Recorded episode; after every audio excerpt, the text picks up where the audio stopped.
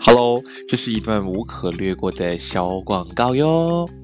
如果你还没听过什么是 Anchor 的话呢，其实它就是一个非常简单又容易操作来录制一个 Podcast 的应用程式喽。来，让我来跟你解释为什么这是一个好康。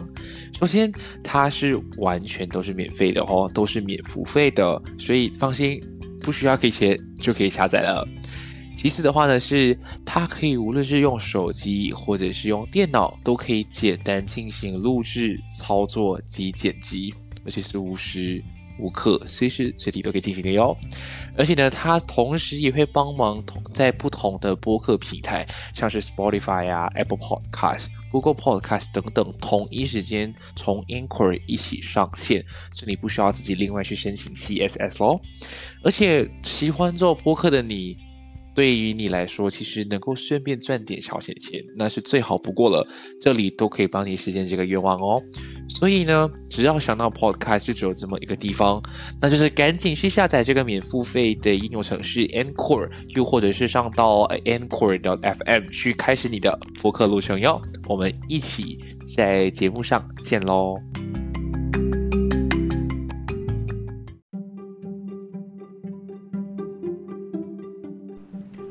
贤，我很无聊嘞。贤，我很闷呢。贤，我很闲。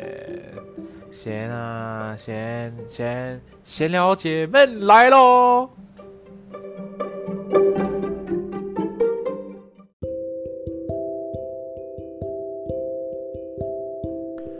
欢迎回到闲聊姐妹，我是庭贤。我要第一次听到这个音图的大家应该会觉得，嗯，这是什么东西啊？其实我记录的时候，我觉得很好笑，但是我觉得就是因为这么的好笑，然后就略显得尴尬，才显得更为就是出色吧。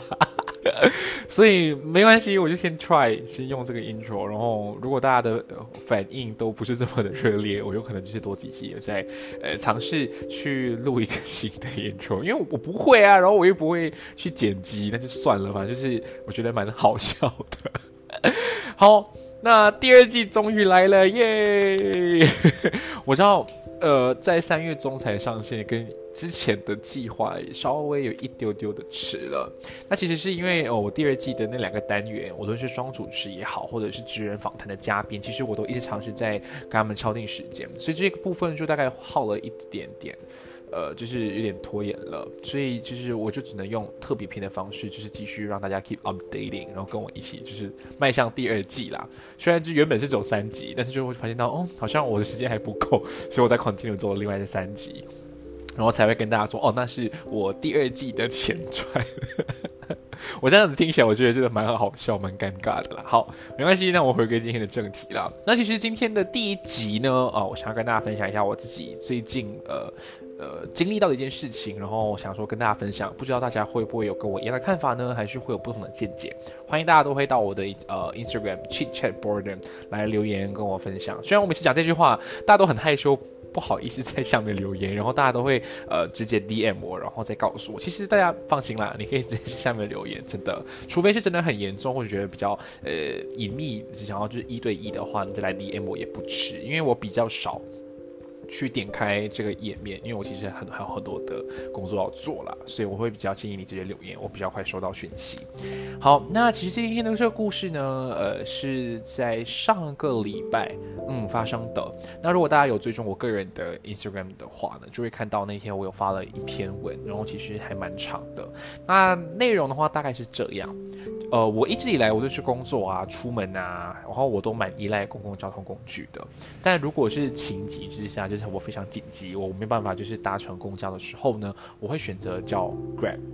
就是在台湾的那种就是出租的服务，像是什么 Uber 之类的。那其实我平时叫 Grab 的时候呢，我我觉得马来西亚的应该都很有感，就是通常会遇到普遍上会遇到两种呃司机啦。第一种司机就是他很热情，会一直跟你聊天啊，跟你就是保持联系啊，然后会一直看问问题，你在干嘛，如何呀，然后最近过得好不好，去哪里呀？但反观另一种司机就是脸臭，然后就不想讲话，就是静静的那一种。那我上一次上个礼拜遇到的司机呢，他比较特别，他不在上述刚刚提到那两个情况。然后为什么我会说特别呢？是因为平时呃，我基本上我自己啦，我很常就是因为搭 Grab 我都。蛮懒惰跟司机对话的，就算他一直跟我开话题，我都会想尽办法，就是呃委婉的跟他聊完之后呢，就会想想说让自己休息片刻，然后我就很长就会直接戴上耳机。那所以之前无论是搭上哪一辆司机，有可能只是点个头跟他确认一下我的目的地之后呢，我就会做各自的事情。然后这一次的话就比较不同，因为我一上车就发现到司机是，就是他整个人是转过来，然后面对后座的我，然后是咧嘴笑的，然后想说，嗯，怎么回事？然后他就突然间把手机，把他自己手机递过来，然后他指着上面的我的名字，然后再指指我，然后我就想说。我就看着他啊，对，是我。然后当他一张开嘴那一刻，我才知道哦，原来他是诶听障人士。所以呢，他就用这样的方式先来跟我来跟我确定，诶是不是我？然后呢，第二步他就赶紧呢拿起他的 Q R code 的纸。那其实，在马来西亚不像台湾一样，我们现在去哪里呢都要扫二维码。然后他就是算是一个呃追踪呃我的追踪个人的就是一些路径啦，就是也是确保我们。不会这么容易，就是被曝光在呃新冠病毒的一个情况下，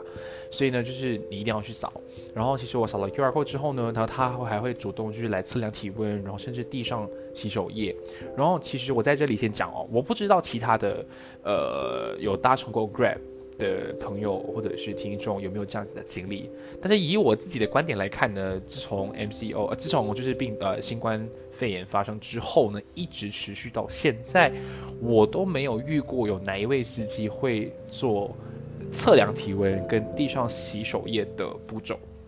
我是说我啦。但是 Q R code 是一定会有的，或者是他完全不理你，他会就是 assume 你会自动就是扫码。但是那这一次的话是完全就是全新的体验啦，所以我做了一系列之后呢，他又再次把手机递上来，然后指一指目的地，然后看着我，就要歪着头看我，就是为了就是我我自己解读就是应该是是这里吗？那我就出发了之类的，然后我就看着他笑着点头。然后当他出发之后呢，我就发现到哎，我们在这个车子上面还有一个比较特别的东西。我们谈刚刚上面那两个司机的呃一个 scenario 啦，通常这两个司机无论是他爱讲话不爱讲话都好，通常车子一定会开诶 radio，是开。播放电台，无论是音乐也好，自己喜欢的电台也好，or anything。那除了音乐以外呢，手机一定会打开，就是它一定会关闭静音模式啊。所以无论是有讯息啊，或者是新的乘客资讯来，它都会第一时间收到。但这一次呢，在这一趟车程当中，我根本就没有听到任何的音乐。然后我就瞄上看看它的它的前面的那个收银台是关着的，手机的话是 mute 的，就是它的信息来的话，它都完全没有声音。所以那一刻，我瞬间觉得，哎。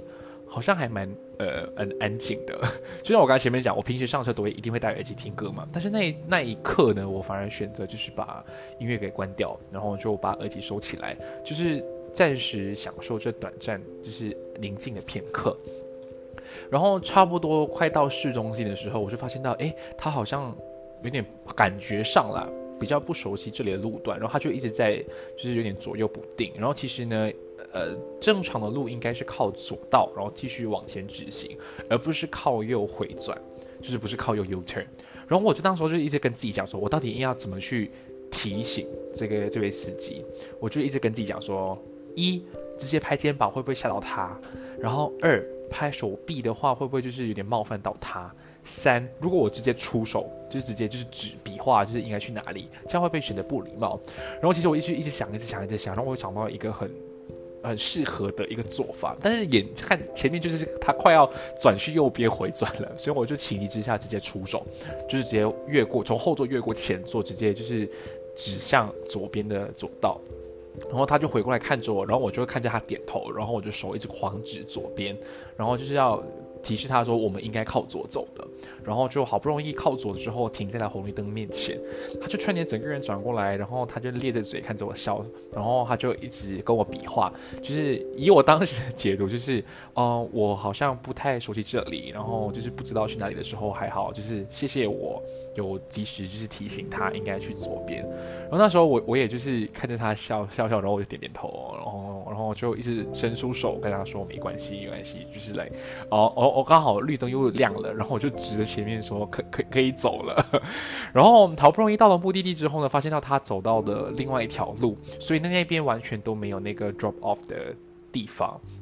他就频频在呃这个目的地的。Parking entrance 啊，或者 resident 的 entrance 一直在那边徘徊，然后我又开始在挣扎，像刚刚的那个部分，就是我应该要拍肩膀呢，拍手臂，还是直接指示？然后在这里的话呢，我就觉得，因为毕竟刚刚我觉得我好像有点太夸张，所以我这次就选择拍一拍手臂，然后我再跟他讲，我就再指示他继续往前走，然后就会到那个 drop off 的地方。然后这时候因为非常紧张，他又刚好卡在一个就是最多车子的时段，其实后面的车子已经开始在就是。在 horn，然后在鸣笛，然后其实他根本都听不到。然后我又我我自己其实超级无敌紧张，因为我不喜欢那种被人家 horn 的感觉，所以我我就只能就是拍拍他肩膀，然后就是点点头跟他讲说我们继续往前走好了。然后就一直到了那个 drop off 的地方之后呢，我那时候其实，在差不多快接近 drop off 的的一个地点的时候，我一直在回想。我以前在小时候有学过一首手语的歌曲，然后里面就一直在在在提谢谢，然后你啊之类这样子的一个歌词啦。然后我就一直在回想，到底谢谢他是谢谢你是一个什么样的手语。然后我想了很久，然后我当下又很笨，完全没有想要拿起手机的一个意思，就想说啊，靠自己的印象应该是想得到，但其实到达之后都想不到。所以我最后呢，就呃到了之后呢，我是就是刚好。我也不知道为什么啦，就刚好下意识的，就是将手放在心脏前，然后就是跟他点点头，然后就是跟他示意的笑一下，然后我就下车了。然后刚好一下车，我就有一种就是情绪一下子就上来，然后又有一种很蛮说不出的感觉，然后我就立马在我的 Instagram 的 Story 上面就发文了。所以相信大家有 follow 应该会看到，上次我发了一篇蛮长的文。然后我就在想说，其实嗯。日常生活都还蛮常看到这些所谓的，呃，怎么讲，就是这些所谓的 OKU，欧让库兰五百尔，然后在台湾的话就是所谓的残障人士。但其实我自己啦，有可能是之前在台湾就读的原因，其实我们在读新闻学跟词汇的部分的运用啊，其实我们都要非常的小心。那我记得曾经有一次我们在课堂上有同学跟老师在争论，就是残障人士。对于他们来讲，会不会是一种有一种诋毁、有一种不礼貌的称呼？因为大家都是人啊，只是有可能在外表上面的一些残缺，我们就用这样的方式去标签吗？其实当下的我还蛮困扰的。其实我也很想知道，会不会有其他的词汇会比较恰当？但一直到现在，我觉得想必大家都应该知道，我们都都会在选择用这样的方式去称呼他们。那像刚刚我前面提到，他是一位呃听障人士嘛。那我是觉得这是我能够给到最呃温柔，然后又不不失礼的一种称呼的方式。所以有可能对他而言，他完全不知道我们用这样的方式去称呼他们。但我不知道你们会怎么去想。对我而言，我觉得用这样子的方式去给别人一个称呼或者是一个标签，是呃非常纠结的一件事情。就是我也不会指指着别人说哦你好胖哦，或者是他很丑。我觉得东西标签跟这种形容都非常非常的不礼貌。所以嗯，我自己当下就有一种哈，所以我们现在我在一个这样子的一个方式遇到了这样的一个这位人士，然后那种想法，我会想说，如果他今天遇到的不是我，而是一些就是没有耐心的乘客啊，或者是一些就是完全不懂啊怎么 deal with 这些人士的乘客该怎么办？然后我也蛮庆幸，以他这样子的一个呃 position，他也可以找到一份属于自己的工作，然后看起来他也蛮享受的，我也觉得蛮开心。所以那时候就一直在想这些这些的的那个感受啊什么的，然后突然间我就想到，呃，想跟大家分享今天的这个主题。如果有这么一天，我们很常都会写作文，从小到大都很常看到这些议题啊或辩题，就说啊，如果假如明天世界末日，你会怎么做啊？如果假如明天就是你的最后一天，假如明天你就死了，这些主题的时候呢，其实我们进来换一个换一个角度，换一个标题好了。如果今天换作是你，原本就可以说话，原本就可以听到声音，原本就可以就噼里啪啦说个不停的的一个的一个呃的一个定位。突然间有一天你一觉起来，你突然说不了话，你突然变哑巴了，或者你突然就聋了，你会怎么做？哇，其实我当时就一直在想这个这个这个东西。其实我是一个很喜欢想。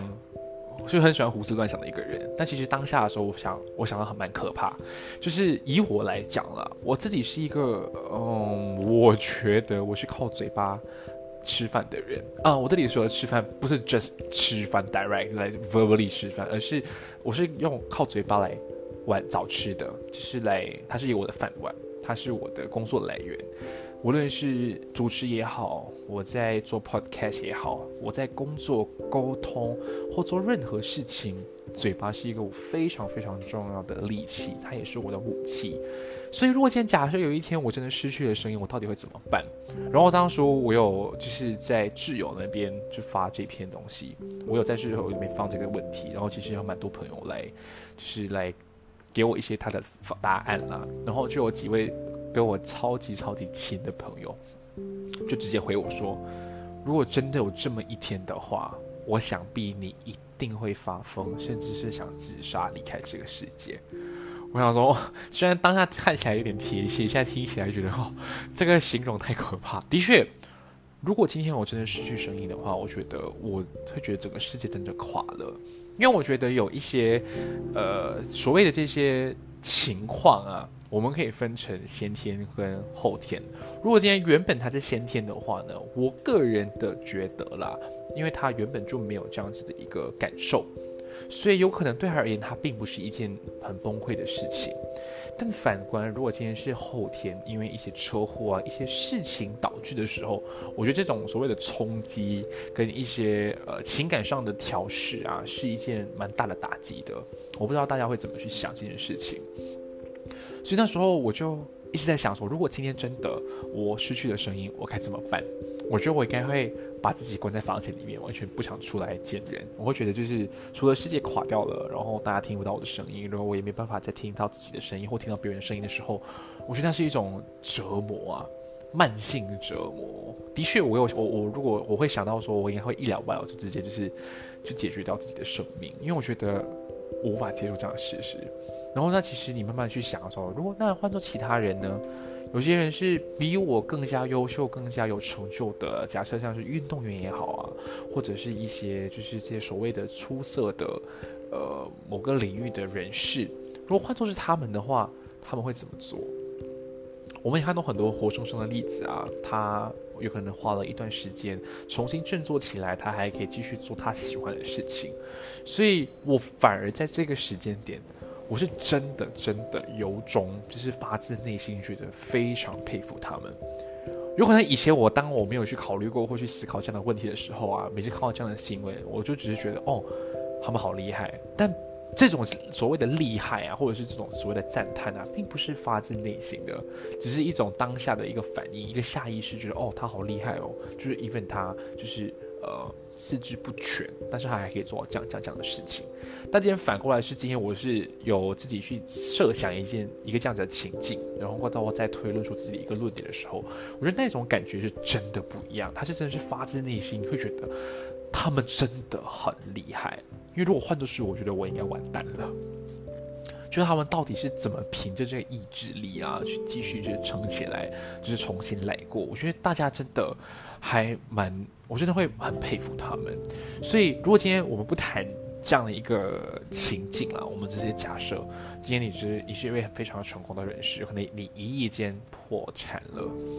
我觉得也是同样的情况啊，你到底要怎么去调节心态，重新东山再起，重新振作起来的？我觉得这个还蛮重要的。虽然很多人都会觉得说，哎，年轻人就是要勇敢去闯啊，就是跌倒了就要爬起来。哎，对，这种俗话每个人都会讲啊。但如果真的这个情况发生在你身上的时候，你会怎么去做？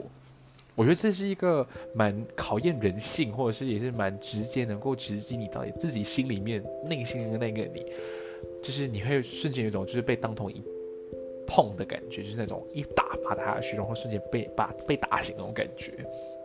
对吧？如果今天你设想一下，如果今天换作是你，你失去了声音，你会怎么做？如果今天你是一个亿万富翁，你一夜之间突然间破产，然后家破人亡，你又会怎么做？我觉得这个情况还蛮蛮，就是会蛮现实的，而且很写实。